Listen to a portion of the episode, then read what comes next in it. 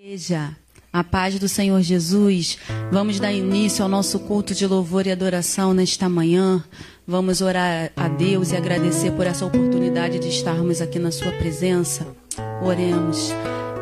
Senhor, meu Deus e meu Pai, estamos aqui na tua presença, ó Deus, para te adorar, te exaltar, te engrandecer na beleza da tua santidade, ó Pai querido. Oh Deus vive e poderoso, eu te peço, Senhor, que o Senhor receba o nosso louvor e a nossa adoração nesta manhã, ó Pai querido. Se houver algum caminho mal em nós, ó Pai, endireita os nossos caminhos, as nossas veredas, ó Deus. Oh Pai querido, nos restaura nesta manhã, nos renova, nos fortalece, ó Deus. Oh Pai querido, Restaura a nossa fé, Senhor, a nossa alegria em Ti, ó Deus. Abençoa cada família, Senhor, cada irmão, ó Deus, que está nos assistindo nesta manhã, ó Pai querido. Abençoa o nosso culto, ó Deus. É o que eu te peço e desde já te agradeço. Aleluia, glória a Deus. Vamos louvar ao Senhor de todo o nosso coração.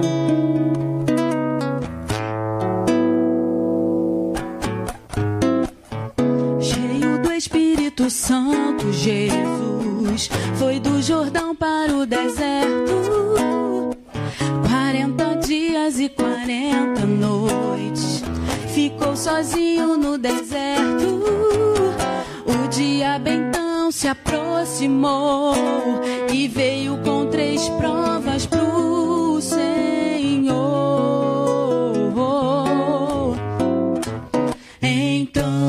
És filho de Deus, transforma essa pedra em pão. Vai lá, quebra o jejum, cadê o poder de suas mãos?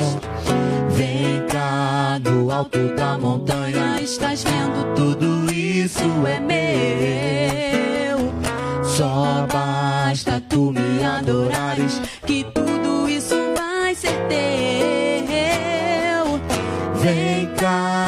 Até Jerusalém, sobe no mais alto comigo. Lança-te agora e provas que tu não corres perigo. Jesus falou assim: Não, nem só de pão viverá o homem, mas de toda palavra sai da boca do glorioso Deus. Não, toda glória seja dada a Ele. Não tentarei contra o meu Deus. Diabo, estou sempre preparado. Você perdeu. Então. Então, se és filho de Deus, transforma essa pedra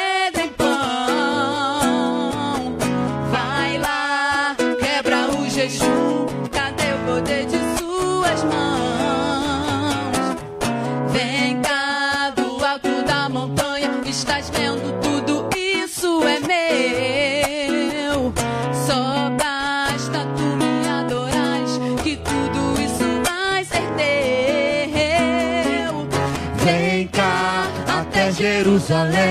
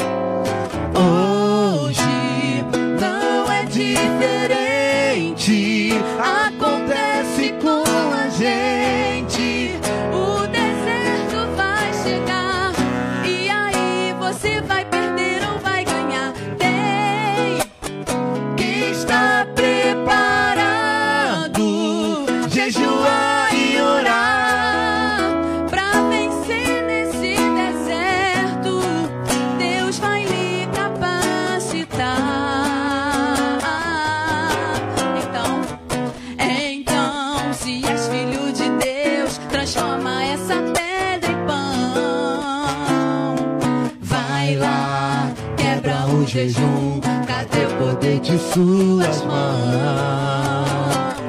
Vem cá do alto da montanha, Estás vendo tudo isso é meu. só basta tu me adorares. Que tudo isso vai ser teu. Vem cá até Jerusalém, sobe no mais alto comigo.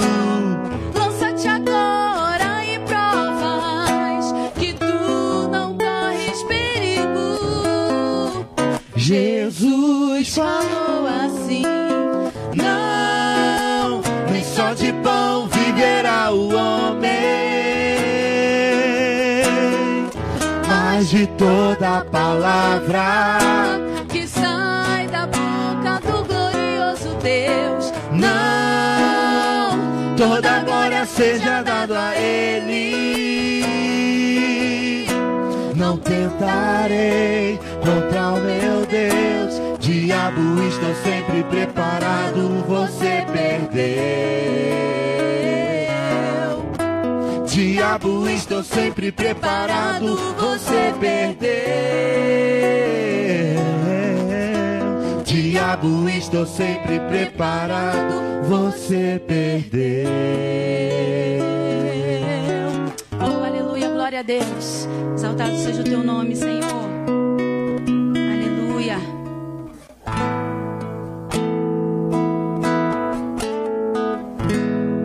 Oh, aleluia, Jesus.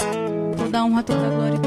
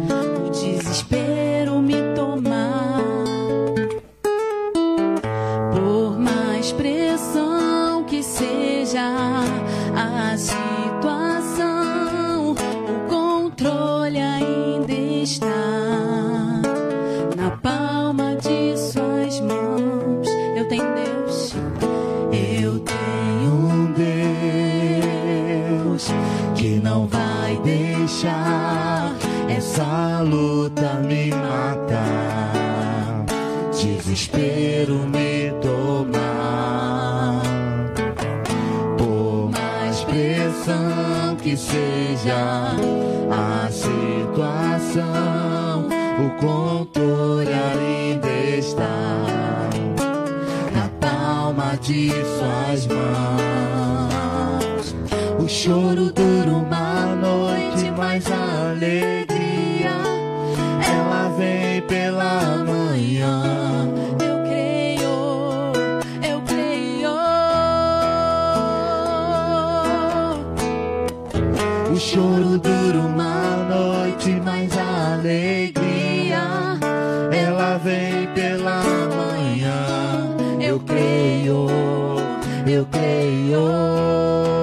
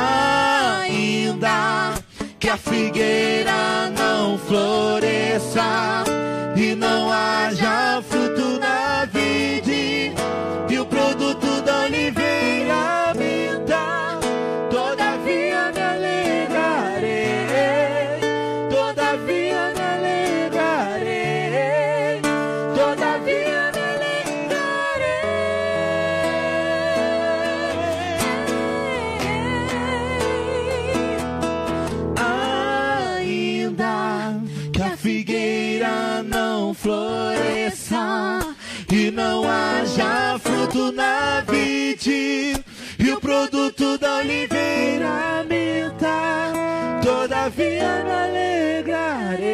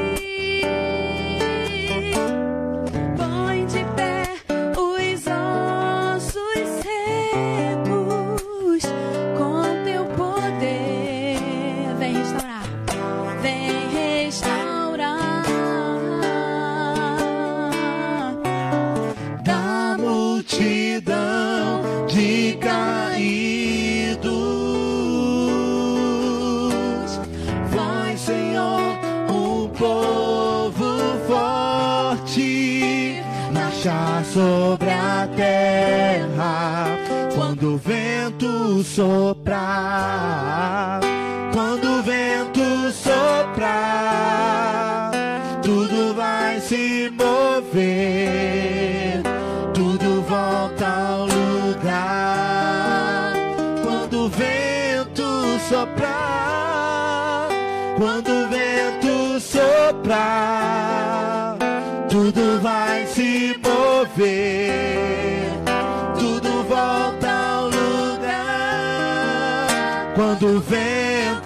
soprar.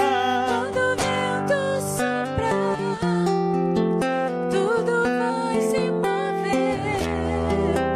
tudo volta ao lugar. Quando o vento soprar, quando o vento soprar, tudo vai se mover, tudo volta ao lugar.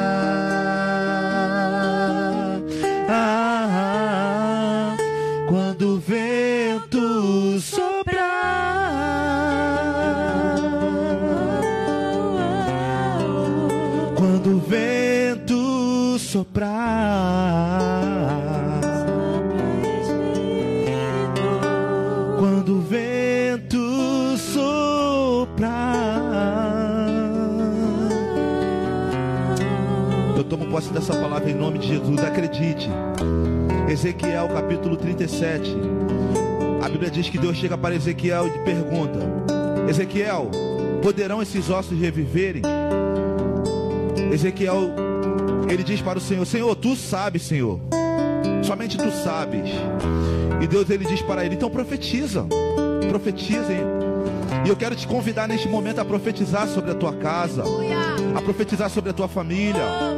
Porque no momento que nós estivermos profetizando, eu creio, assim como Ezequiel, tudo vai se juntar.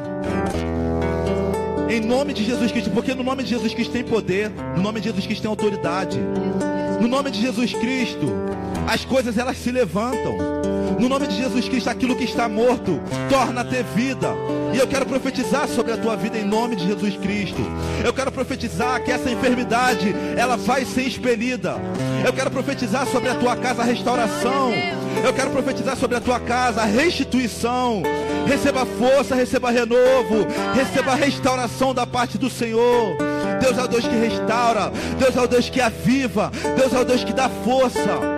Aleluia, em nome de Jesus Cristo, receba da parte do Senhor. Faz levantar do vale. Põe de pé os ossos secos. com teu poder vem restaurar. Da multidão, declare. Multidão de caídos, vai, Senhor, um povo forte.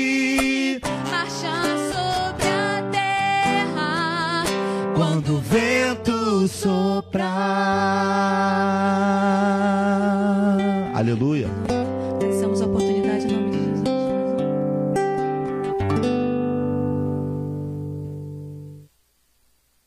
Dia, amada igreja, a graça e a paz em nome do Senhor Jesus. Sejam todos muito bem-vindos no nosso culto online, aí você que está acessando a nossa plataforma, a nossa plataforma do Facebook. Seja muito bem-vindo, é uma alegria tê-los conosco. Mais uma manhã, mais um dia em que Deus fala conosco. Já está falando em aos louvores e continuará a falar em meia palavra. Então eu quero convidá-lo a abrir o seu coração, como você já tem aberto ele para os louvores. Deus habita em meus louvores, amém? E Deus já fez aquela introdução, já renovou o seu coração, já o preparou para a ministração da palavra. Cumprimente o irmão que está ao seu lado, seu pai, sua mãe, eu não sei o contexto seu familiar, seu filho, sua filha. Talvez você não esteja em casa, você trabalha um serviço essencial e tem que estar na rua ou está no seu automóvel ouvindo essa mensagem. Queridos, eu tenho certeza que Deus quer falar muito aos nossos corações. Olha, eu quero compartilhar com os irmãos que ao preparar essa mensagem, Deus falou comigo muito, muito. E a minha oração é que eu consiga transmitir aos irmãos aquilo que Deus falou comigo é, há alguns. há- ontem, né? Ontem e hoje pela manhã ainda, acrescentando algumas coisas que Deus colocou no meu coração. Confesso que foi difícil até dormir. Então, meus amados, tenho certeza, a responsabilidade é imensa porque pregar sobre família e trazer para o contexto de hoje, aplicar as escrituras, contextualizá-la, aplicá-la num tempo, numa época onde os valores estão totalmente invertidos, falar de papel de mulher, papel de homem, sempre é muito complicado, porque por vezes o papel da mulher é, é colocado de forma pejorativa, erradamente, uma interpretação errônea das escrituras. Então, querido, sempre é um desafio pregar sobre família, mas é algo que Deus colocou no meu coração. Minha família não é perfeita, eu não sou perfeito. Luciana, minha esposa, não é perfeita. Não somos perfeitos e temos certeza que só alcançaremos a perfeição na glória. Mas enquanto estivermos aqui, procuraremos fazer o melhor para Deus. Amém? Então, domingo passado, eu preguei sobre Submissão, parte 1. E hoje eu quero pregar sobre submissão, parte 2. A submissão, parte 1, foi tratando especificamente sobre a competência do homem, sobre o papel do homem. Então, trazendo bem a questão do governo, a questão do cabeça da mulher que ele é, que não é algo pesado por ser Cristo cabeça do homem. Então, o homem é o cabeça da mulher. Então, ou seja, o cabeça da mulher é Cristo. Então, queridos, nessas ministrações, e eu peguei um, um termo apenas para declarar, para explicar o que é o papel do homem, e o termo que eu usei foi governo. Governo em, em tantas áreas, amém? Em área espiritual, emocional, na área administrativa. O homem tem um dom de governo. Deus colocou a responsabilidade governante sobre a, a casa, sobre sua família, sobre a sua esposa. E a mulher?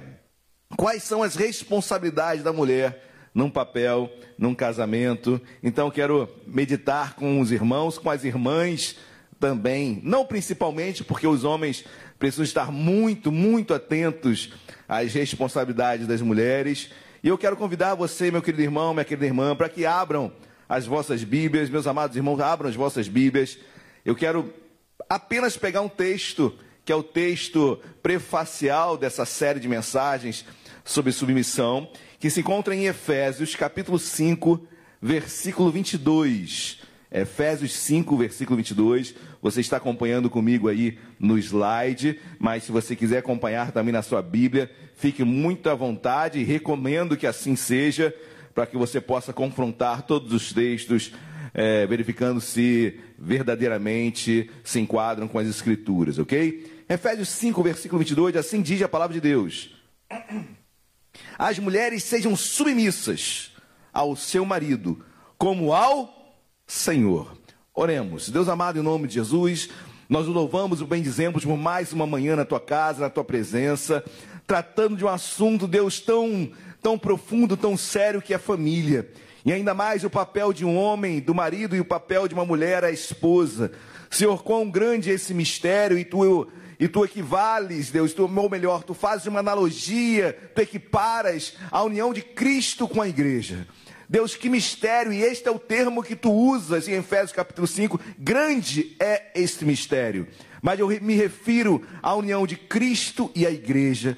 Deus, que analogia, que comparação, porque assim é o homem perante a sua mulher, Cristo perante a sua igreja. Assim como Cristo morreu pela igreja, o homem deve morrer pela sua esposa. Isso é governar, isso é servir. Deus, eu te peço em nome de Jesus nesta manhã, venha tirar escamas dos nossos olhos, venha tirar o preconceito, venha tirar, Deus, já a- o tornar pejorativo termos tão claros nas tuas escrituras que muito pelo contrário honra o papel de uma mulher e honra o papel de um homem. Deus, eu te peço em nome de Jesus que a tua palavra que vai ser pregada hoje aqui, que encontre eco em famílias, em corações, em pais, em mães, em filhos, em nome de Jesus. Não nos conformemos com esse século, mas renovando a nossa mente, a fim de que experimenteis quais sejam as boas, perfeita e agradável vontade de Deus. Assim diz Romanos capítulo 12, e nós queremos, Deus. Não nos conformamos com esse século, não nos conformamos com idealismos, não nos conformamos, Deus, com movimento de mas sim e unicamente naquilo que a tua palavra prescreve para nós enquanto família. Deus, seja conosco. Então, que venhamos a nos esvaziar de todo e qualquer preconceito e entendermos, meu Pai, que a tua palavra é lâmpada para os nossos pés e luz para os nossos caminhos, e é por ela, Senhor, por ela, Senhor, que nós caminhamos nesta terra. É por ela, Senhor, que nós, como peregrinos, continuamos andando neste mundo para chegarmos na nossa Jerusalém celestial. É através da palavra que ilumina o caminho de um peregrino, Senhor. E eu quero te louvar por isso. Senhor, fala conosco e usa-me como instrumento teu nesta manhã, em nome de Jesus. Amém e amém. Amém, queridos. Então, domingo passado, eu usei esse slide, eu quero repeti-lo, até em função da, da- do introito dessa mensagem sobre submissão, porque é importantíssimo para falar do papel da mulher, eu tenho que falar da submissão, como falei domingo passado, ao me referir ao papel do homem. Então, submissas, aí em Efésios 5, versículo 22, no grego, upotássio, quer dizer, sob, colocar em ordem, ou você se colocar abaixo de uma ordem. Então a Bíblia é clara que a mulher tem que se colocar abaixo da ordem do homem, abaixo do governo do homem. Isso é submissão. Isso é o potaço. Amém? Não tem nada de superveniência, não tem nada de inferioridade. São papéis distintos, ok? Mas quando eu leio o versículo 21, que está logo abaixo aí no seu slide, é interessante que é o versículo que antecede o que por muitos é tomado de forma pejorativa. Mas olha o que diz o versículo 21. Sujeitando-vos, que o termo no grego é o mesmo do versículo 22 para submissão, ou seja, o potasso, sujeitando-vos uns aos outros no temor de Cristo. Então a submissão é um, um com o outro, uns aos outros. É marido e esposa, esposa e marido. Então eu me coloco, eu, marido, me coloco sob a ordem da minha esposa, eu sou submisso a ela, e a minha esposa se coloca sob a ordem do seu marido, que sou eu. Entre outras palavras, eu defino isso e eu entendo biblicamente com os versículos e estou fulcrado nos versículos, eu entendo que há uma submissão mútua. Há uma submissão mútua. Há uma cooperação nos papéis. Eu coopero com a minha esposa e minha esposa coopera comigo. Acordos em casamentos, queridos. Eu não vou entrar em detalhes, porque detalhes são conversados em gabinetes, detalhes, acordos que cônjuges fazem, mas se há um acordo que não pode ser feito, é em trocar. Eu vou ser, eu mulher, serei a governadora, e eu, homem, serei a- o papel da mulher que eu vou ministrar aqui. Então, os papéis não podem se inverterem, ok? Isso é importante. Certo é que uma- há uma cooperação. E por vezes, de uma forma bem, bem tangenciar, tangenciando. É só você olhar para a trindade, queridos. Pastor, por que o senhor está pegando a analogia da trindade? Porque o pai é o cabeça do filho, o filho é o cabeça do homem e o homem é o cabeça da mulher. O pai é cabeça do filho. Mas o filho continua sendo Deus e o pai continua sendo Deus. Não há inferioridade nenhuma entre o pai e o filho. Ambos são Deus. Mas, queridos, nesta, nesta diferenciação entre pessoas, o pai tem uma competência maior. E o certo é que cooperam Pai, Filho e Espírito Santo na obra aqui na terra. Ou seja, é a mesma analogia que eu faço para o casamento. Há uma cooperação, mas certo é que há, uma, há um, um papel primordial um- e há um papel, um papel primordial da mulher. Amém? Então é sobre isso que eu quero falar, mas nesta manhã, especificamente sobre o papel das mulheres. As mulheres estão ansiosas? Eu creio que sim, queridos. A mulher não é nem um pouco ansiosa, né? A mulher não deve estar falando muitas coisas nesta hora. Será que a mulher está calada nesse momento?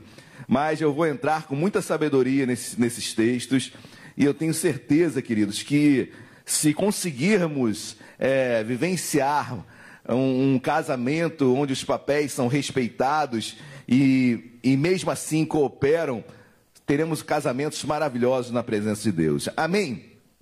Vamos pro próximo slide aí. Olha o que diz. Olha o que diz. Qual a missão da mulher? Qual a missão da mulher? A primeira missão que eu coloco é auxiliadora, ajudadora.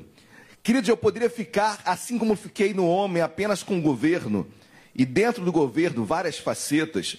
Eu poderia ficar na função principal da mulher, ajudadora, auxiliadora, e dentro dessa função, desta missão, é descrever várias e várias é, facetas, assim como o fruto do Espírito é um fruto só com vários gomos, eu poderia entender também o auxílio como o principal, a principal missão da mulher, e a partir desta, outras. Amém? Então eu vou partir, e assim eu falei da, falarei da função de auxiliadora, ajudadora e outras funções também que estão atreladas ao auxílio. Queridos, esse texto, Gênesis capítulo 2, versículo 18, eu tenho certeza que os irmãos já leram inúmeras vezes. Inúmeras vezes. Eu tenho certeza que você lê esse versículo, pastor, já sei tudo sobre ele. Pastor, inclusive o senhor já pregou N vezes. Queridos, eu também, obviamente, já li várias vezes, já preguei várias vezes, só que quero compartilhar com os irmãos que ontem à noite Deus falou comigo de uma forma tão especial em relação a esse versículo que eu nunca tinha ouvido isso da parte de Deus. E eu quero compartilhar com os irmãos algo lindo que Deus me entregou e quero entregar para você, homem, para você, mulher. Deus me revelou algo nas Escrituras que confesso aos irmãos que, ao ler o texto, chorei, chorei fazendo esboço. E, e agora eu vou me segurar, né? Me segurarei com certeza, mas o texto é lindo. E os irmãos já conhecem, mas vamos lê-lo, vamos lê-los, é melhor do que eu ficar falando aqui, elucubrando. Olha que diz o versículo 18 do capítulo 2 de Gênesis. Disse mais, disse mais o Senhor Deus: Não é bom que o homem esteja só. Far-lhe-ei uma auxiliadora, ajudadora, que lhe seja idônea. Queridos, me chama a atenção que disse mais o Senhor Deus. É Deus que está dizendo, amém? Guarda isso no seu coração. É Deus que está falando. Não é homem, não é pastor, é Deus que está falando. Disse mais o Senhor Deus: Não é bom que o homem esteja só. Essa palavra foi dada, queridos, em Gênesis 2, versículo 18, pré o quê? Pré-queda do homem, ok? Gênesis capítulo 3 começa a queda do homem, o pecado entrando na humanidade. Mas Deus fala de, de antemão, pré-queda do homem, pré-queda da família, ele disse: Não é bom que o homem esteja só. Aí eu pego essa afirmação de Deus e eu comecei a pensar: Deus, não é bom que o homem esteja só. Aí o Senhor cria Eva, e Eva foi a janela que a serpente usou para destruir a família. Em que sentido, queridos? Que a mulher, depois eu vou explicar isso bem melhor, tá bom? Mas você sabe que a serpente, ela assedia Eva. Ela quebra um princípio de autoridade, ela não vai no governante, ela não vai no homem, ela não vai no cabeça, ela vai na mulher. Eu sempre coloco como uma analogia a presidência e a vice-presidência, o homem como presidente e a mulher como vice. Cada um com seu papel e cada um cooperando um com o outro. Mas o certo é que a serpente vai em Eva, que ainda não tinha tido a instrução direta de Deus. Deus tinha dado a instrução direta para Adão. Tanto é que a Bíblia vai declarar que a mulher foi iludida, foi enganada. Adão não. Adão pecou porque quis. Foi um banana. Eva não, Eva foi iludida, foi enganada. Ela não tinha a orientação direta de Deus. Ela tinha uma orientação passando por Adão, que era uma orientação é, meio incompleta. Mas quando eu leio isso, não é bom que o homem esteja só. Senhor, o que tu queres falar com isso? Não é bom que o homem esteja só antes da queda. Mas foi em Eva que a serpente se aproveitou para destruir a família. Queridos, pare para pensar. Se não é bom que o homem esteja só antes da queda, eu troco um pouquinho. Pior seria sem Eva se Adão, quando Adão caísse. Porque se não, Deus fala bem claro, não é bom que o homem esteja só. Na hora da queda, não é bom que o homem esteja só. O homem tem que ter auxiliadora, a mulher dele lá. Ou seja, não seria bom Adão estar sozinho. Deus é onisciente, queridos, amém? Um, tantos atributos de Deus, onipotência, onisciência. Ou seja, Deus sabia que Adão e Eva cairiam. Mas antes, de antemão, ele já fala: não é bom que o homem esteja só. Ou seja, se Adão estiver só, quando a serpente assediá-lo, queridos, não terá solução à humanidade. Não é bom que o homem esteja só quando a tentação vier. Em outras palavras, não é bom que o homem esteja só.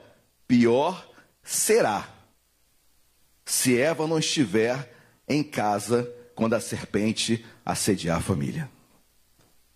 Senão Deus não falaria que não é bom o homem que esteja, não é bom que o homem esteja só. Deus sabia que era aconselhável e melhor a mulher estar ali, mesmo sendo assediada. Queridos, eu, eu, eu orando sobre isso, falei, Senhor, obrigado. Porque a mulher, queridos, estando ao lado de Adão, mesmo os dois caindo, Senhor, haveria reconstrução, haveria uma renovação, haveria uma nova chance, uma nova vida, uma mudança. O casal iria se unir e os dois juntos iam vencer. Mas, queridos, tenham certeza disso. Se Adão estivesse só, ele cairia da mesma forma. Mas a Bíblia diz: não é bom que o homem esteja só. Por que não é bom que o homem esteja só? Porque se ele cair só, não teria como reconstruir a humanidade, a família, o casamento. Olha que a função ajudadora, não é bom que o homem esteja só, porque vai ter que ter alguém lá na hora que a família cair para ajudar e levantar esse homem.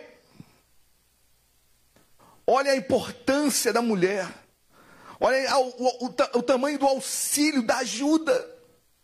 Não é apenas um nome, queridos.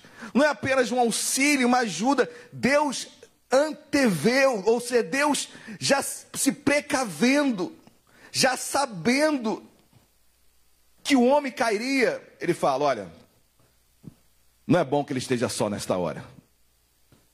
Na hora que ele cair, é bom que ele tenha uma mulher ao lado dele. Queridos, é, eu não sei quantas vezes você caiu, ou se você caiu ou não caiu. Eu sei que a Bíblia diz que o homem que pensa estar de pé, cuide para que não caia. Ou seja, eu creio que ninguém está totalmente de pé.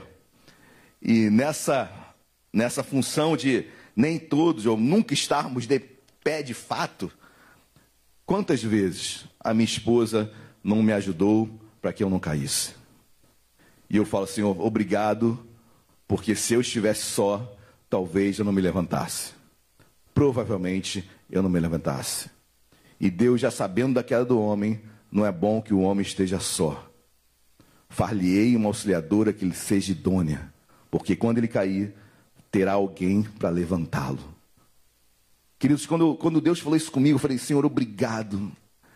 Deus, obrigado porque esse auxílio que eu tenho, esse auxílio que eu, que eu me alimento em casa, essa é a ajuda que eu preciso dia a dia. Essa é a ajuda que eu encontro quando eu estou mal, quando eu estou cansado, quando eu estou desanimado. Não é bom que o homem esteja só.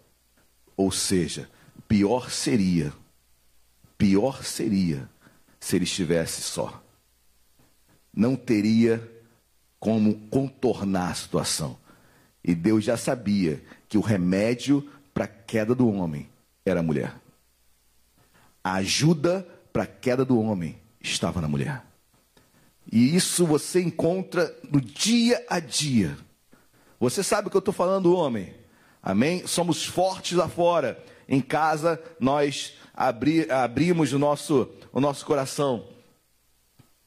Em casa, nós nos colocamos, nós nos expomos, contamos as nossas angústias.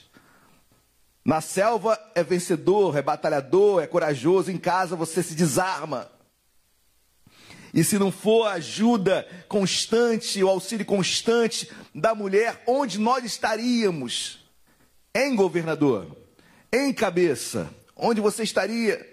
Não é bom, em outras palavras, Deus deixou claro que o homem sozinho não consegue nada. Em outras palavras, Deus deixou claro que o homem sozinho não venceria a serpente, não venceria as tentações. Quando Deus fala tem que ter uma ajudinha, tem que ter uma ajudona, é porque o homem não é completo. Você não é tudo, camarada. Você não está com a bola toda. Você governa, mas o que eu falei na pregação passada. E Paulo, quando vai falar isso, em 1 Timóteo capítulo 3, declarando as características de um bispo, ele fala que esse homem governe bem a sua própria casa, porque se não governar a sua casa, como governará a igreja? Ou seja, é governo. E o que que é governo? É o que Cristo fez. Amando a igreja, maridos, amai vossas esposas, como Cristo amou a igreja. Governar e servir. Casamento, queridos, não é quem manda mais, e sim quem serve mais.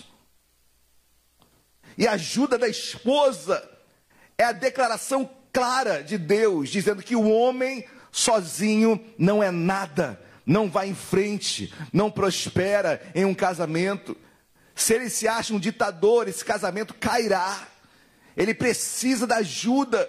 Deus já falou: criarei uma auxiliadora que lhe seja idônea, porque ele não é o bambambam. Bam, bam. Queridos, quando eu leio esse texto de auxiliadora, cada vez mais eu agradeço a Deus, a esposa que Deus me deu. Que você possa nesta manhã agradecer a esposa que Deus lhe deu. Amém? Dê um abraço nela aí, você está do lado dela. Se você estiver, dá um abraço, dá um beijo. Diga obrigado, meu amor, porque sem você eu não seria nada. E verdadeiramente, você não alcançaria seus sonhos enquanto homem, enquanto marido sem o auxílio da sua esposa. Amém, queridos? Glórias a Deus. A mulher era a carta, olha que lindo, queridos. A mulher era a carta na manga de Deus. Satanás pensava que tinha destruído a família, e você vai entender, queridos. Ele pensava que tinha destruído a família, mas é a partir de, da mulher que a restauração ocorre. A família cai, o pecado entra no mundo, Eva a mulher é iludida, Adão com um bocó aceita o fruto que Eva dá para ele. Ele não foi iludido, ele sabia o, proceder, o proceder correto, mas ele, infelizmente, é, aceita e toma do fruto. Mas olha que diz a Bíblia, vamos um pouquinho mais além. Gênesis 2, 20, 23. Lembre-se, primeiro, far-lhe uma auxiliadora. Eu quero andar na Bíblia e você vai ver como a mulher, ela primeiro é chamada de auxiliadora, agora ela vai cham ser chamada de um outro nome. Olha o que diz o versículo 23. E eu vejo nisso tudo a forma como a mulher é, levantaria, reestruturaria, renovaria a família depois da queda. Não é bom que o homem esteja só. Essa mulher que muitos olham e falam, foi por aí que Satanás entrou, vai ser esta mesma que vai restaurar a casa. Senão Deus não falaria, não é bom. Ok? Amém? Olha aqui de versículo 23. E disse o homem: Esta final é osso dos meus ossos e carne da minha carne. Chamar-se-á varoa, que no hebraico é isha, mulher, varoa é mulher. Mas interessante que a raiz da palavra mulher é ish, que quer dizer homem. Queridos, assim como a mulher foi tirada da costela, foi feita, transformada da costela de Adão, esse ish, mulher, vem da isha, vem da raiz ish, que é homem. Essa ajuda que você tem, varão, é de uma mulher que conhece muito quem você é, sabe tudo de você, sabe das suas emoções, sabe quando você está mal, quando você está bem, sabe quando você está sorrindo, quando você está triste, sabe quando algo aconteceu no trabalho, sabe quando algo aconteceu na igreja, sabe, ela te conhece como ninguém. Essa ajuda é melhor que a ajuda de pastor. Essa ajuda é melhor do que a ajuda do melhor amigo seu. Essa ajuda é de quem mais conhece de você. É quem mais sabe do teu coração. É quem mais sabe das tuas incertezas. Ela é Ish, ela foi tirada de Ish, ela foi tirada de você. Ela o conhece. A tua esposa, camarada, te conhece melhor do que ninguém. A Luciana me conhece melhor do que ninguém. Quer ajuda maior, quer conselho melhor, quer acolhimento melhor. Não é bom que o homem esteja só, porque pior será se ele estiver sozinho. Quando a queda vier, porque quando a queda vier, ao lado dele existirá uma varoa, uma mulher que o conhece, que sabe das suas lutas, que sabe das suas dificuldades, e é uma ajudadora que o levantará, não o deixará caído. Amém, igreja? Glória a Deus. Varão, dá um beijo aí na sua esposa aí. Por favor. Tá merecendo, hein? Eu tô levantando a bola da mulher bem alta, hein? Ô glória. Eu não, a Bíblia. A Bíblia diz isso. Amém? Entenda que seu governo não prospera sem a ajuda da sua esposa. Amém? Glórias a Deus. Próximo versículo. Gênesis 3:20. Agora, de auxiliadora se tornou varoa e de varoa toma um outro nome. Olha o nome agora. E deu o homem o nome de Eva. Eva no hebraico quer dizer vida. Vida vem da raiz declarar, falar, tornar conhecido. Queridos, eu acho isso lindo porque Eva trouxe vida novamente àquela família. Eva é a vida que Adão tinha perdido. Eva é a vida que a família tinha perdido. Eva, da raiz, declarar, falar, tornar conhecido, ou seja, gerar. Eva é maternidade.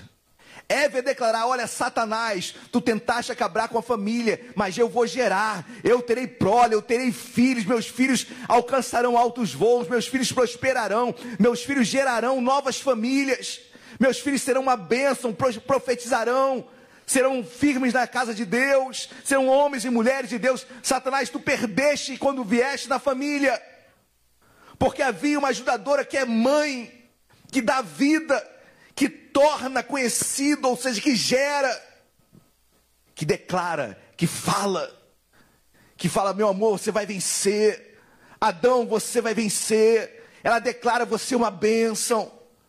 Nós caímos, mas vamos nos levantar. Eu estou aqui do seu lado. Amém, queridos?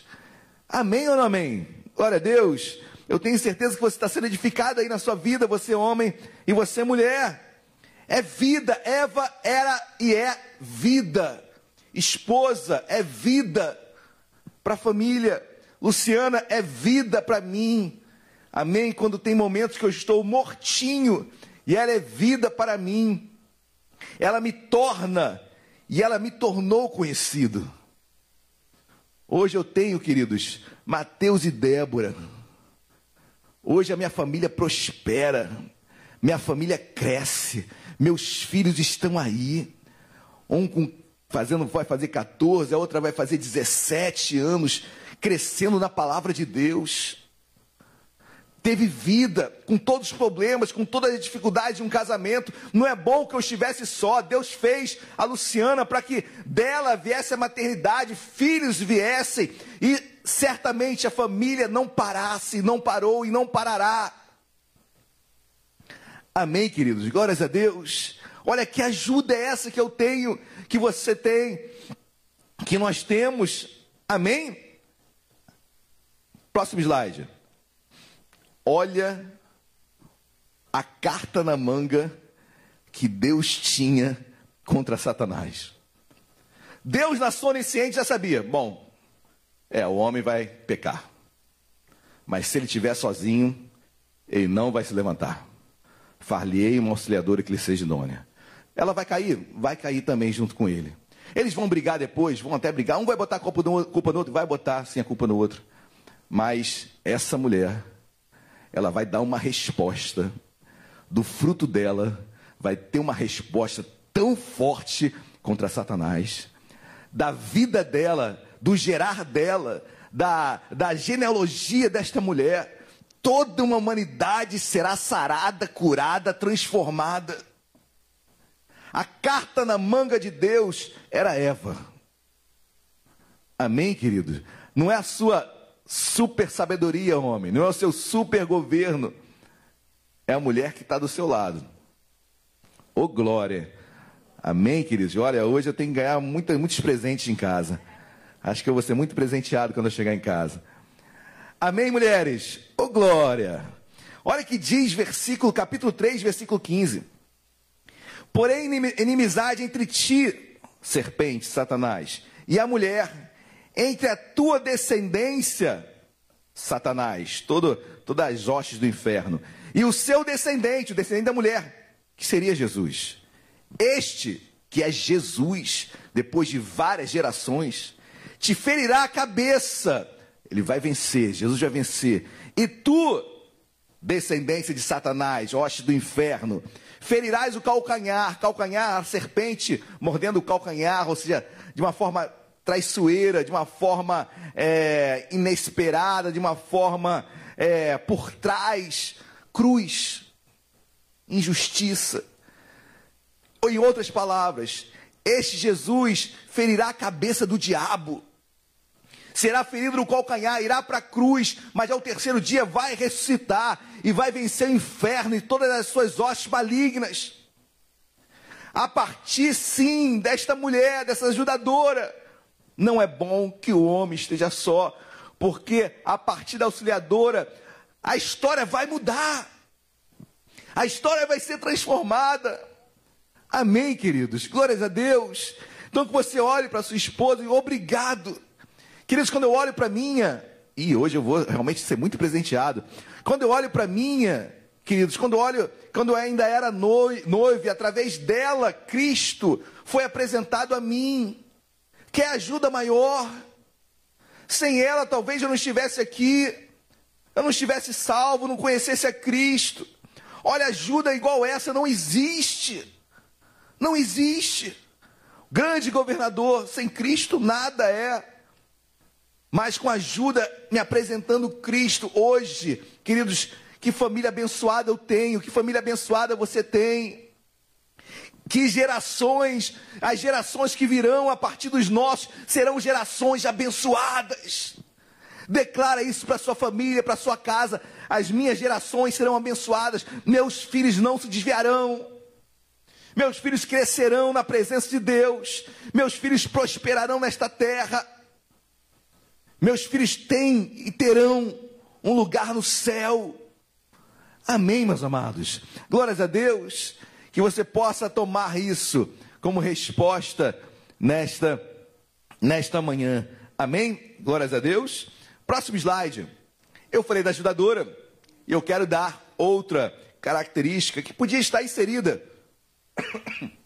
Como eu falei, poderia ser mais um, mais uma, um gomo da, da ajudadora, seria mais uma faceta da ajudadora, mas eu preferi dividir assim para ficar de uma forma mais didática. E conselheira. Queridos, é, essa ajuda, ela parte e muito do conselho. Se você não quer ouvir, se você é cabeça dura, aí o problema é seu.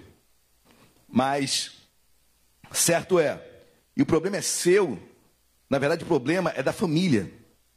O problema é dos filhos, é da esposa. Porque certamente por você ser o governador, Deus vai tratar com cabeça. A quem muito é dado, muito será cobrado. E Deus cobrará de você, governador. Os conselhos que você não quis ouvir. Eu não quero, eu não quero aqui afirmar que você, é, ipsilíteres, vai seguir o que foi aconselhado, porque tem vezes que você não concorda. E por isso que você está na presidência, porque você vai decidir. Quão bom é quando uma decisão, Amós 3,3, né? Como andarão dois juntos se não houver acordo? Como é bom haver acordo na hora da decisão, mas nem sempre isso ocorre. Ou só a sua que é perfeita? Eu não sei. Na minha não ocorre, por vezes não ocorre. Temos opiniões diferentes. E decisões serão tomadas, e sobre as acertadas, glórias a Deus, e as erradas, toma na cabeça do homem. A verdade é essa, queridos. E a família sofre, os filhos sofrem. Por isso que aquele homem que não dá vazão, não, não, não dá ouvido, não dá os seus ouvidos para sua mulher, para o conselho da sua mulher, que ele está entrando num, num, num abismo, e um abismo chama outro abismo. Olha que diz Mateus 27, versículo 19. É a história de, de Herodes no tribunal, no julgamento de Cristo, e sua esposa, sua esposa chamada Cláudia. E olha que diz Mateus 27, versículo 19. Estando ele, Herodes, no tribunal, sua mulher, Cláudia, mandou dizer-lhe: Não te envolvas com esse justo, Jesus, porque hoje, em sonho, muito sofri por seu respeito. Queridos, a esposa de Herodes, ela tem um sonho. Deus fala com ela. E a, a partir do momento que ela toma aquele sonho, ela entendeu o justo que estava ali, Cristo, ela vai até seu marido Herodes, ó, não te envolvas com esse homem, com esse justo. Não coloque a sua mão. Ou seja, não, vá, não seja levado pelo que os outros estão falando. Mas, mas Herodes, pensando que a omissão o livraria de qualquer coisa, e quando na verdade a omissão é pior do que uma ação, porque ele estava na posição de garantidor daquela situação. E quando ele está na posição de garantidor sobre algo, a sua omissão se equivale a uma ação, ou seja, ele permitiu que Jesus fosse à cruz. Ele não ouviu o conselho da sua esposa, queridos. E certamente é, a culpa, o remorso é, atormentaram a, a vida desse homem. Queridos, ouça o conselho da sua esposa. Ouça o que ela está falando contigo, em nome de Jesus. Amém? Herodes não ouviu. Herodes lavou as mãos. Jesus foi à cruz porque era o projeto de Deus, certamente. Mas ele não ouviu a sua esposa, Cláudia.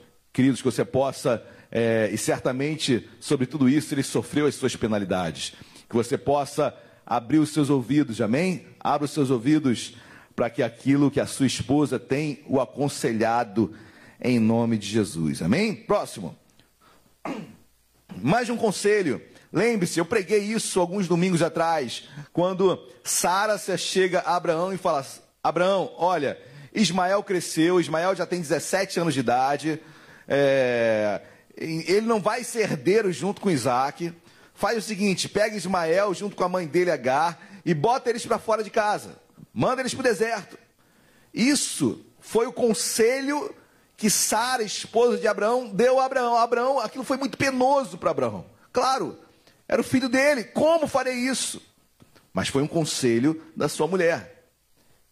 E olha o que diz o versículo, capítulo 21 de Gênesis, versículo 12.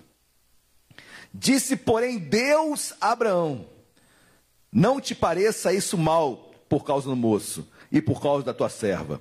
Atende a Sara, sua esposa, em tudo o que ela te disser, porque por Isaac será chamada a tua descendência. Queridos, quando eu leio isso, é, é um conselho muito difícil de ser aceito. É ou não é? Imagina a sua esposa falar o seguinte: olha, esse filho que você tem com outra mulher, bota para fora de casa. Você aceitaria um conselho desse? O que eu quero falar com isso, querido? Certamente você não aceitaria. Abraão também relutou muito. Aí Deus teve que intervir. Deus vai em sonhos. Deus vai é, diretamente. Disse, foi direto, né? Deus falou a Abraão diretamente, não foi sonho algum. Deus fala com Abraão. Não é mal isso. Atende o conselho da tua esposa. Varão, um conselho. Tem coisas que talvez você não entenda. Tem coisas que talvez você não consiga compreender do conselho da sua esposa. Vai orar. Peça para Deus. Para ser se Deus confirma ou não. Amém? Coloque para Deus. Mas tem pessoas, tem varões, tem governadores, tem cabeças que são duras, que não querem nem ouvir e desprezam a palavra que pode ser de Deus para a vida dele. A questão, queridos, é ouvir e discernir e orar. Como nós precisamos de conselheiros. Provérbios vai falar da, da, da, importância dos conselhos, dos conselheiros, ainda mais de quem mais te conhece, que é a tua esposa. E aí Deus deixa claro: vai até Abraão, Abraão, atende Sara, porque esse conselho vem de mim. Deixa que eu cuidarei do menino, farei dele uma grande nação, cuidarei da mãe dele. Certamente serão abençoados e foram abençoados. Deus cuida. Amém, queridos. Ouça o conselho da sua esposa. Amém? Eu me lembro do próprio própria Maria, queridos. Maria, ela é um, um anjo aparece para Maria e ela e declara a ela que ela engravidaria e o ente que seria colocado no seu ventre seria o Salvador, Jesus Cristo. Quando José sabe disso, o que, é que José faz? Maria, obviamente, Maria foi até. A Bíblia não declara isso, mas obviamente Maria foi até José. Olha, um anjo apareceu para mim. Eu estou grávida do Espírito Santo. José olhou para isso, acho que qualquer um olharia para isso e fala: misericórdia. E José, como um grande, é, como um grande cavalheiro, o que, que ele faz? Ele sai em secreto para não, não desprezar sua esposa, para não expô-la. Na mesma hora, a Bíblia diz que José meditava sobre aquilo. Ou seja, possa entender, orando, falando com Deus: Deus, que loucura é essa? Que mulher é essa que me trai? Na mesma hora, vem um anjo e fala com José: Olha, o ente que foi gerado dela é um ente santo. O Espírito Santo a engravidou. Queridos, ou seja, por mais conflituosa que seja a situação, por mais que o conselho pareça ser algo que não vem de Deus, ore, ouça e ore. Seja sábio em suas decisões, homem, em nome de Jesus, amém? Outro slide, 1 Samuel, capítulo 25, versículo 19. Eu não ia colocar esse versículo, Aí hoje pela manhã eu comecei a ler, ah, vou colocar. Vou colocar porque eu creio que Deus queira falar com vidas também sobre isso. Queridos, quem não conhece a história de Nabal e Abigail, era um casal, um casal do Antigo Testamento, lá em 1 Samuel. E a Bíblia diz que Nabal era muito rico, muito rico. Tinha muitos, muitos bois, é, ou seja, era um homem abastado, abastado. E Davi, que ainda não era rei, Davi, que ainda não era rei, mas já tinha o seu exército muito fortalecido, guardava, protegia Nabal e suas terras. Chega um momento em que Davi se achega através de seus servos, manda seus servos até Nabal, e Nabal, ele pede o seguinte: Nabal, tem como você fornecer alguns bois para mim? Estamos precisando, tem como nos ajudar? E Nabal responde o seguinte: Olha, não tem nada a ver contigo. Sua vida é sua vida. Aí, são palavras minhas, tá bom? Agora. Mas ele fala o seguinte: olha, não te conheço, Davi. Fica na tua. Queridos, quando aquela palavra chega até Davi, Davi fala: Ah, é? Não me conhece? Bom, vamos descer com o exército, vamos destruir tudo, do menor até o maior. Queridos, nessa hora, nessa hora, depois de um absurdo que Nabal fez, sabe o que, que Abigail fez? Olha que diz capítulo 25, versículo 19. E disse Abigail aos seus moços: Ide adiante de mim, pois vos seguirei de perto. Porém, nada disse ela a seu marido Nabal. O que, que Abigail fez? Não vou falar nada com Nabal. Nabal é um é um bobão. Nabal é um boçal. O que, que Abigail faz, queridos? Ela se antecipa a vinda de Davi, já vai levando camelo, já vai levando boi, já vai entregando tudo para Davi. No meio do caminho, encontra Davi e resolve todo o problema. Toma aqui. Não, não tem precisa matar ninguém. Toma aqui. Recebe tudo. Ela não consulta o seu marido. A Bíblia diz que ela, porém, nada disse ela a seu marido Nabal. Querido, isso está certo? Biblicamente, isso é uma exceção. Isso é uma exceção. Deu certo, deu. A questão é, não é trabalhar em cima da exceção. A questão é entender por que, que Abigail fez isso. Porque Nabal era um boçal. Porque Nabal não entendia o que era governar. Porque Nabal não sabia o que era decidir. Porque Nabal não tinha credibilidade na sua casa. Porque Nabal não tinha de ser. Por isso que muitas mulheres se antecipam e fazem a função do homem. Está certo? Não, mulher. Procure ajuda. É espiritual, do seu pastor, do seu conselheiro. Procure ajuda é, profissional. Mas esse homem, esse Nabal, tem que se colocar como homem, como cabeça, como governador. A situação era tão extrema que não dava para falar, ah, deixa ele aprender. Não, porque todo mundo morreria. Então o que eu quero deixar para você, minha amada irmã, nesta, nesta manhã, é que exceções ocorrem. Não faça isso em nome de Jesus. Não faça isso em nome de Jesus. Trate o seu casamento. Converse com seu marido. Fale com seu Nabal. Coloque para ele a responsabilidade de governar a casa. Deixa ele tropeçar algumas vezes. Deixa ele tomar decisão algumas vezes. Deixa ele ir à frente. Queridos, eu nunca vou me esquecer de várias pessoas que já passaram aqui na igreja. E normalmente é isso, né? As mulheres se convertem primeiro, é, o homem depois se achega. Esse é o percentual maior de mulheres de uma igreja, em qualquer congregação. E por vezes você vê que a mulher espiritualmente ela está lá na frente. Lá na frente. E por vezes eu chego no gabinete e falo: olha, segura um pouquinho tua caminhada. Deixa teu marido chegar perto de você. Deixa seu marido chegar. Por quê? Sabe por quê? Por quê, pastor? Porque ele tem que te ultrapassar. Ele tem que ser, conhece mais de Bíblia na sua casa. Ele é o governador, ele tem que entender espiritualmente, ele tem que ter discernimento. Deixa ele passar. Não concorra com ele. Não brigue por quem prega mais ou quem prega menos. Deixa ele passar. Queridos, quando entendemos isso, é segurança para ti, mulher. Ter um homem conhecedor, um homem espiritual, um homem que serve a ti. Nabal, você tem que aprender. Nabal é a sua decisão. Nabal, olha, Davi está vindo aí. A Bíblia vai falar que Nabal estava numa bebendo, deixando a cara. Aí Abigail teve que partir. Nabal não entendeu ainda a sua posição como homem, como governador, como protetor do lar. Por isso que mulheres se antecipam. E toda vez que a mulher se antecipa, ela pode até resolver pontualmente aquela situação, mas sempre surgirá uma outra situação igual, semelhante. E sempre vai, e a mulher vai sofrer, a mulher não vai conseguir, a mulher vai enfraquecendo, a mulher vai se entristecendo, a mulher vai entregando os pontos, porque não é o papel dela. Quem está entendendo, diga glória a Deus. Amém?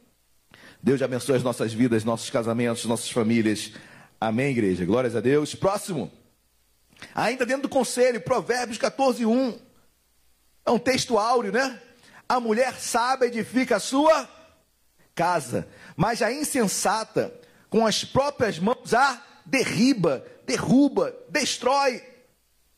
A mulher sábia edifica, edificar, quis levantar, construir. A mulher sábia constrói a sua casa, edifica a sua casa. Como que ela edifica? Acentuando seu marido, abençoando seu marido, ajudando seu marido, encorajando seu marido.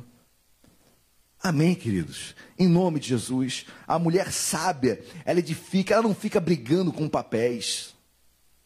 Ela não fica brigando se ela, se ela tem que não fez isso, não fez aquilo. Ela incentiva o seu marido. Ela incentiva o governador do lar, da casa. A mulher sábia edifica, constrói, levanta a sua casa. Olha que ajuda, olha que conselho. E cada conselho é uma edificação. É em prol da casa, em prol da família. Amém ou não amém? Quem está entendendo, diga glória a Deus. Glórias a Deus. Próximo slide. Trabalhadora. Queridos, não, não existe ser humano que trabalhe mais do que a mulher.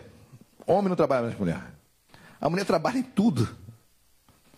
A mulher, ela sai de casa para trabalhar. A mulher volta para casa para trabalhar. A mulher, no meio do caminho, trabalha de fora, trabalha de casa, vai, vai na escola, vai amamentar, vai ajudar a criança. A mulher trabalha em tantas áreas. A mulher, por essência, queridos, nessa ajuda como função basilar, ela, tra- ela é trabalhadora. Ela trabalha.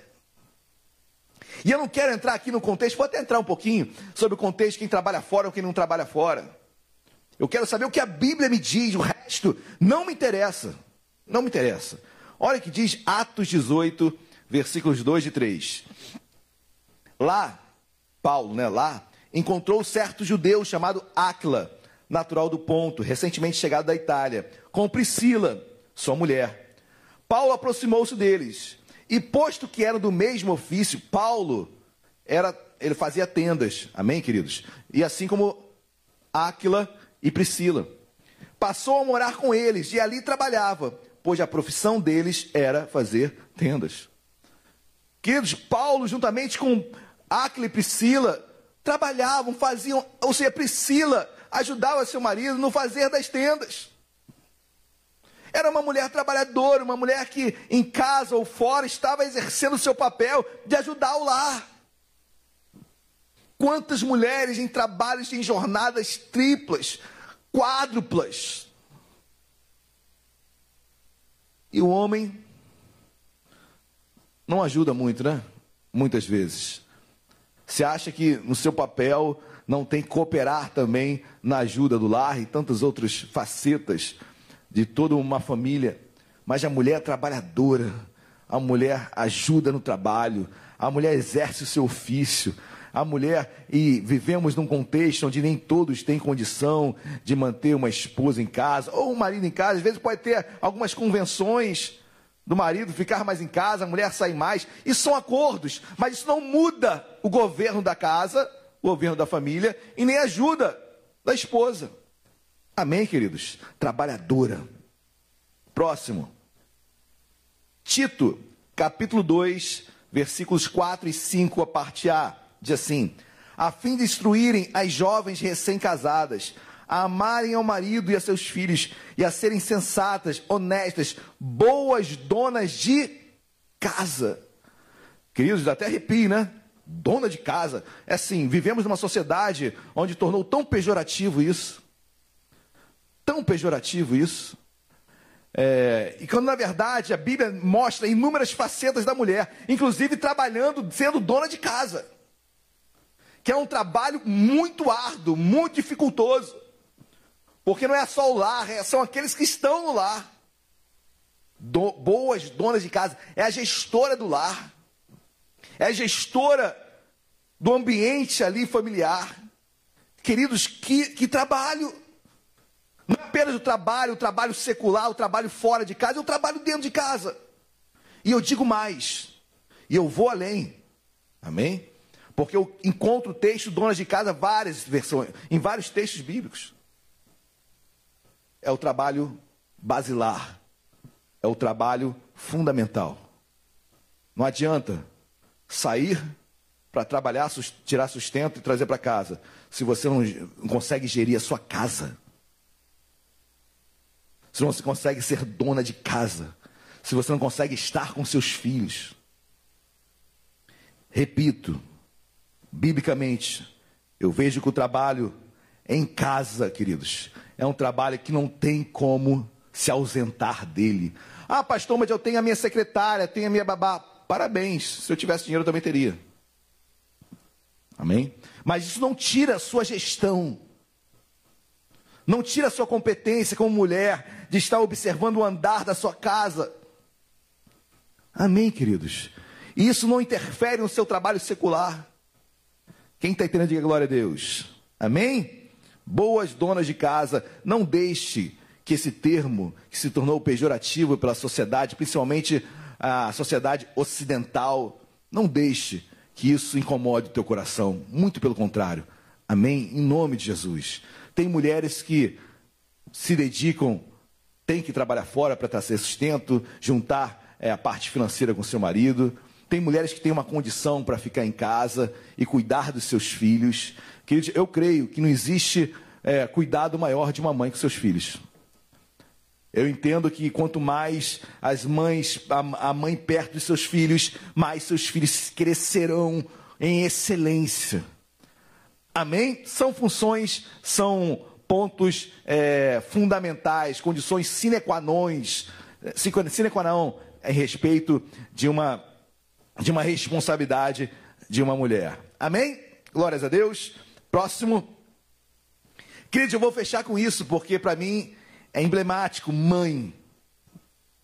Poderia falar de várias coisas, mas missão de mãe. Ajudadora, conselheira, trabalhadora, mãe. Olha que diz 1 Timóteo 2, versículos 14 e 15. E Adão não foi iludido, mas a mulher, sendo enganada, caiu em transgressão. Todavia, será preservada através de sua missão de a mulher tem uma missão de ser mãe. A, vou repetir. A mulher tem a missão de ser mãe. A esposa tem a missão de ser mãe. Pastor, mas nós decidimos que eu não vou não vou gerar, não vou ter filhos. Queridos, isso é um acordo seu. Não vou dizer que isso seja pecado, ok? Isso é um acordo que você fez com seu cônjuge e bola para frente. Amém? Eu creio que gerar pode ser de outras formas. Você pode adotar. Tem pessoas que têm problemas físicos, enfermidades, e não podem engravidar. Mulheres que não podem engravidar. É claro. Mas preste atenção numa coisa. O teu corpo, mulher, todo mês diz: Eu quero engravidar. Emocionalmente, culturalmente, toda mulher é, tem um anseio de se casar e ter filhos. Espiritualmente, tem uma missão de ser mãe. Eu quero assim encorajar você, mulher, você esposa, você casada, você que, claro que tem o tempo certo, a hora certa, mas eu quero encorajá-la na maternidade que Deus colocou como missão para você. Que em nome de Jesus, talvez tenham mulheres aqui lutando para engravidar e não conseguem, por enfermidades, por, por distúrbios hormonais, seja da parte do homem, do parte da mulher, eu quero profetizar na sua vida. Deus abrirá a sua madre em nome de Jesus. E você vai prover, você vai gerar, você vai viver a maternidade, que é a excelência da, da, do amor. E eu quero profetizar isso na sua vida, mãe que está lutando, guerreando para conseguir, mulher, perdão, para gerar. E eu quero orar também pra, por você, esposa, que decidiu adotar uma criança. Que em nome de Jesus, que seja próspera essa família. Que Deus abençoe a sua decisão juntamente com seu marido. Mas quando eu leio isso, uma das responsabilidades da esposa é gerar, é ter missão de mãe, se assim Deus permitir.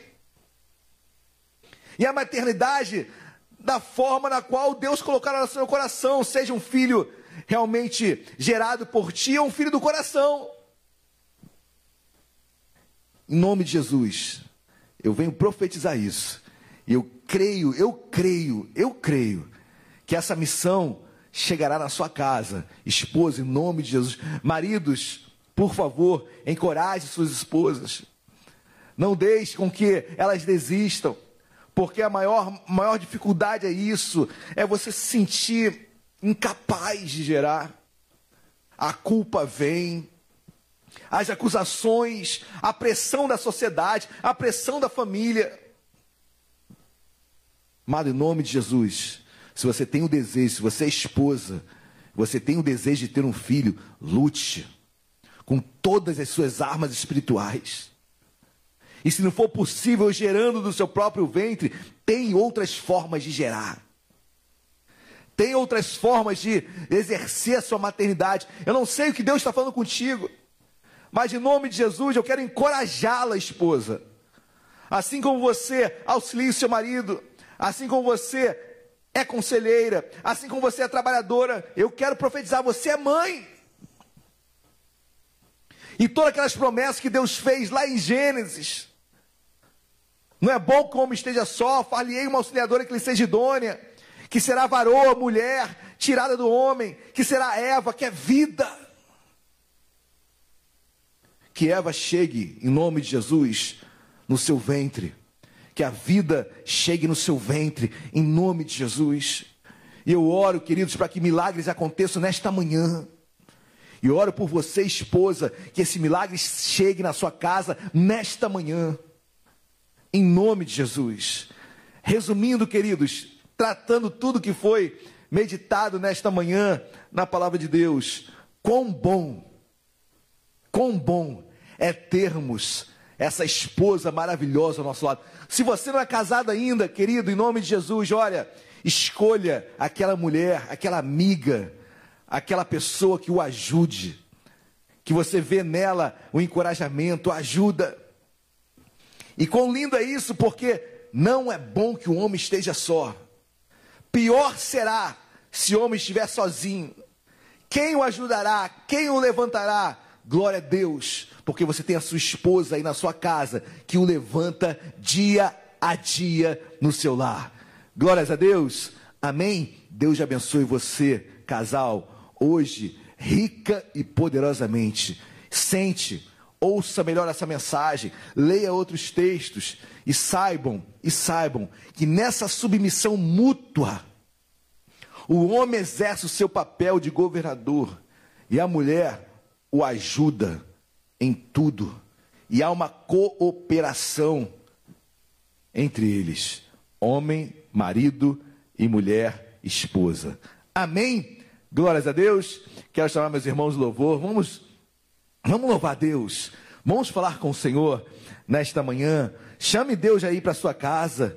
Chame a atenção dele, melhor dizendo, para sua vida, para você enquanto casal, você que tem um sonho. Olha, meus filhos prosperarão. Olha, meus filhos serão uma bênção. Isso participa, ou melhor, isso parte de nós. Isso parte do exemplo do casal, da aliança, da aliança do casal.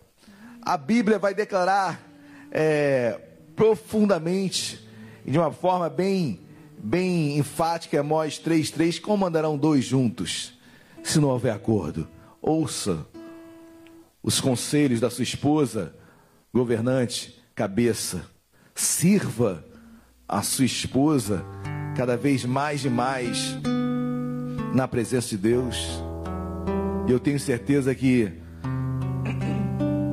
Deus transformará a sua vida. Deus transformará esse casal. Você pode ter caído, olha, seu casamento pode estar abalado. Seu, seu casamento pode estar ferido. Você pode estar sofrendo, talvez pensando em divórcio. Aí na sua casa hoje, agora. Mulher, você é sábia. Edifica essa casa. Marido, abaixe um pouco tua bola. Ouça tua esposa. Ouça tua esposa. Cooperem junto. Há um bem maior. Não é bom que o homem esteja só. Nessa decisão, homem, se você tomar sozinho, não vai dar certo. Deus fez uma ajudadora para auxiliar a sua decisão. Ouça, o cordão de três dobras não se arrebenta com facilidade, ele resiste. Cordão de três dobras, você, sua esposa e Deus, entrelaçados, resiste à pressão, resiste ao puxar, resiste ao peso. Quero profetizar vida no seu casamento. Vamos louvar de todo o nosso coração. Aleluias.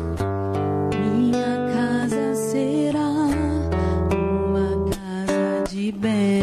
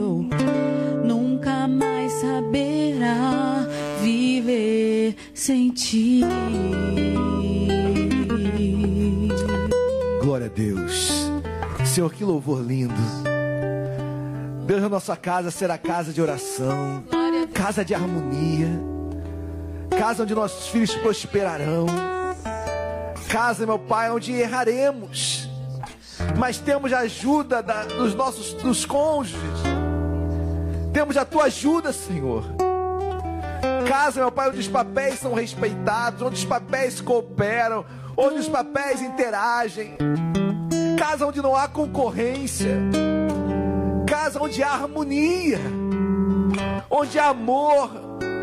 Onde há prosperidade espiritual. Senhor, eu quero profetizar isso sobre cada casa que está ouvindo essa mensagem, que ouviu essa mensagem nesta manhã. Cada casamento.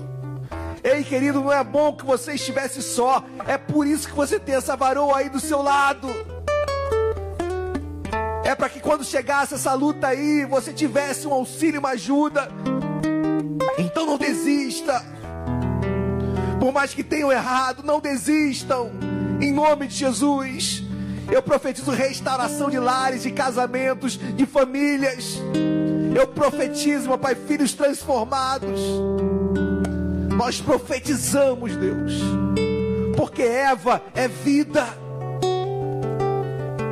Não é bom que o homem esteja só. Pior seria se ele estivesse só. Pior seria se estivéssemos, se estivéssemos só homens. Mas Deus nos presenteou com uma ajuda muito íntima de quem mais nos conhece. Foi tirada de nós. Nos conhece no mais profundo. Obrigado, Senhor, pela minha esposa. Deus, nós te agradecemos pelas esposas que tu nos concedestes. Senhor, eu te peço e clamo que a ajuda seja constante precisamos, Senhor. Se ajuda é porque não conseguimos fazer sozinho. Que o conselho venha a ser administrado, ouvido. Abre os ouvidos desse homem, desse cabeça, desse governador, em nome de Jesus. Para que ele possa tomar a decisão mais correta na tua presença, Deus. Senhor, obrigado pelo trabalho de casa e o fora de casa. Obrigado pela ajuda desta mulher que tu tem nos dado. Senhor, Senhor, seria da geração, seria melhor dizendo, das gerações a partir de Eva, que teu filho viria ao mundo e destruiria as obras do diabo, porque Jesus veio para destruir as obras do diabo. Senhor, em nome de Jesus, eu quero declarar que os nossos filhos destruirão as obras do inferno, do diabo, não tocarão nos nossos. Senhor, oro por mães, sim, ainda não, mas serão. Abre a madre desta mulher, Deus faz um milagre, cura toda enfermidade, todo útero infantil, todo problema hormonal, Senhor, todo problema nas trompas, Senhor, vai visitando agora o útero desta mulher, vai visitando esse homem também, todo problema de esterilidade. Senhor, faz milagres nesse casal, sara as feridas, sara as feridas, e nós profetizamos o milagre da maternidade se concretizando nesta casa. E para aquelas que já são mães, Senhor, obrigado, obrigado, porque não há prazer, não há alegria maior de vermos nossos filhos crescendo em Ti. Senhor, abençoa cada família, cada casa que hoje ouviu essa mensagem aqui e as, que ouvirão ainda, em nome de Jesus. Amém e amém. Você que crê nisso, dê uma linda salva de palmas a Cristo aí no seu lugar. Dá um glória a Deus muito alto. Glórias a Deus, amém? Podem se sentar aí nos seus lugares, no seu sofá, na sua cama. Pode permanecer deitado. Não sei como você está, mas eu sei que você foi abençoado. Eu tenho certeza, assim como eu fui. Amém, queridos? Estamos é, encerrando a ministração da palavra, mas eu quero trazer também uma mensagem de Deus para a sua vida. Um momento de contribuição, momento de dízimos e ofertas, momento onde adoramos a Deus com as nossas finanças. Queridos, ainda estamos com, com um quadro ainda de quarentena, um quadro ainda com a igreja fisicamente fechada. E eu oro, continuo orando para que Deus venha sensibilizar os amados irmãos é, quanto às ofertas, quanto aos dízimos, quanto a honrar a Deus. O nosso slide traz de Provérbios 3, versículo 9: honrar a Deus com todos os teus bens e com as primícias de toda a tua renda. Então honro a Deus com os meus bens. Então você dizimar e ofertar é honra. E nós estamos batendo nessa tecla, nesse versículo, durante todo esse período. Honrar o Senhor com os meus bens e com as primícias de toda a minha renda. Então honre a Deus nesta, nesta manhã, em nome de Jesus, amém? Existem algumas, algumas possibilidades, o nosso, na nossa prefeitura, o nosso prefeito é, está editando um decreto que deve sair amanhã, de talvez, provavelmente, há uma possibilidade, no dia 8 de junho, as, as cerimônias religiosas já estarem começando. Isso é uma possibilidade, ok? E mesmo que isso seja decretado, nós seguimos uma orientação, nosso conselho de bispos. Então, os bispos das igrejas das igrejas de Nova Vida se reunirão e aí é, trarão diretrizes para nós pastores. Amém? Mas fique ligado isso, eu creio que em breve estejamos juntos, de uma forma bem cautelosa, de uma forma bem diferenciada, com um número máximo de pessoas aqui, e é um número reduzido, é, com um distanciamento, com todas as precauções que nós podemos tomar, mas esteja orando por isso. para esse retorno. Eu sei que os irmãos estão sofrendo bastante. É, eu oro por, e converso, eu ligo para muitos membros da igreja. Eu sei que muitos estão desanimados. Então, que você possa tomar essa palavra. Eu creio que em breve nós estaremos juntos novamente. Mas não deixe de honrar a Deus com as suas finanças. Os momentos, o momento é complicado e difícil para todos nós e também para manter esse imóvel é, fechado, manter esse imóvel de pé, queridos, é através da fidelidade de vocês. Então quero, vamos louvar, eu quero orar depois pela sua fidelidade, pelo seu amor com esta obra aqui em Vila Isabel. Amém? Vamos louvar.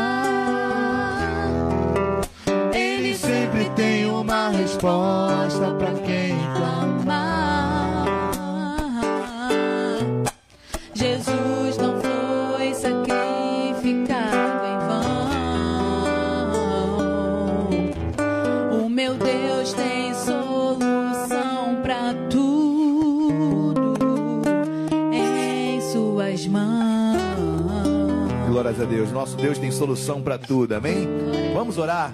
Deus amado, em nome de Jesus, nós oramos pelo dizimista, ofertante fiel, pelo teu filho que contribui em momentos difíceis, sim, mas tem entendimento, meu Pai, que dizimar e ofertar é honra, Deus.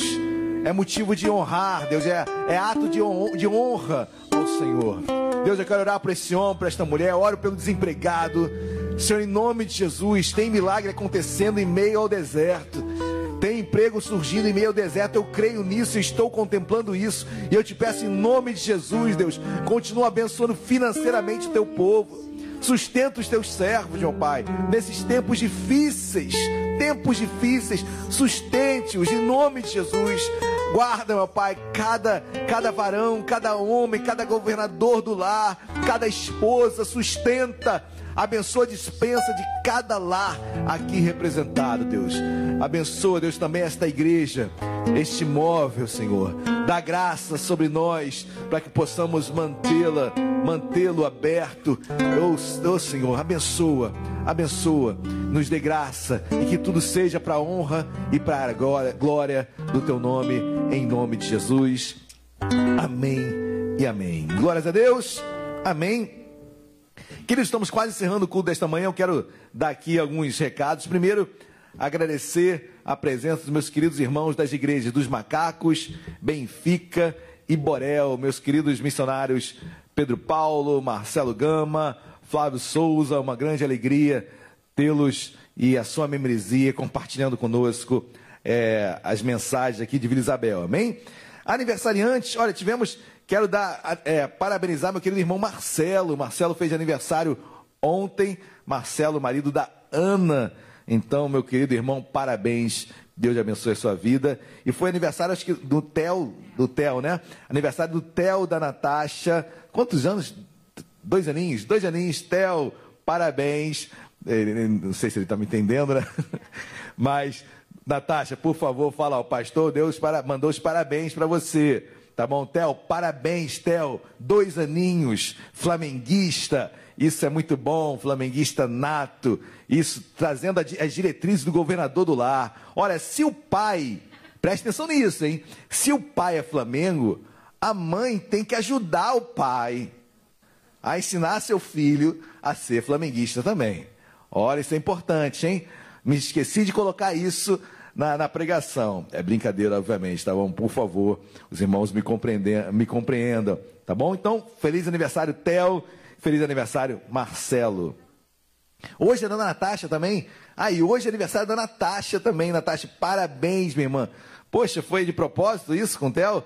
Muito bom. Então, aniversário, olha, em breve. é, eu sei que muitos aniversários estão acumulados aí. Em breve teremos uma grande festa. Acho que todas as famílias, né?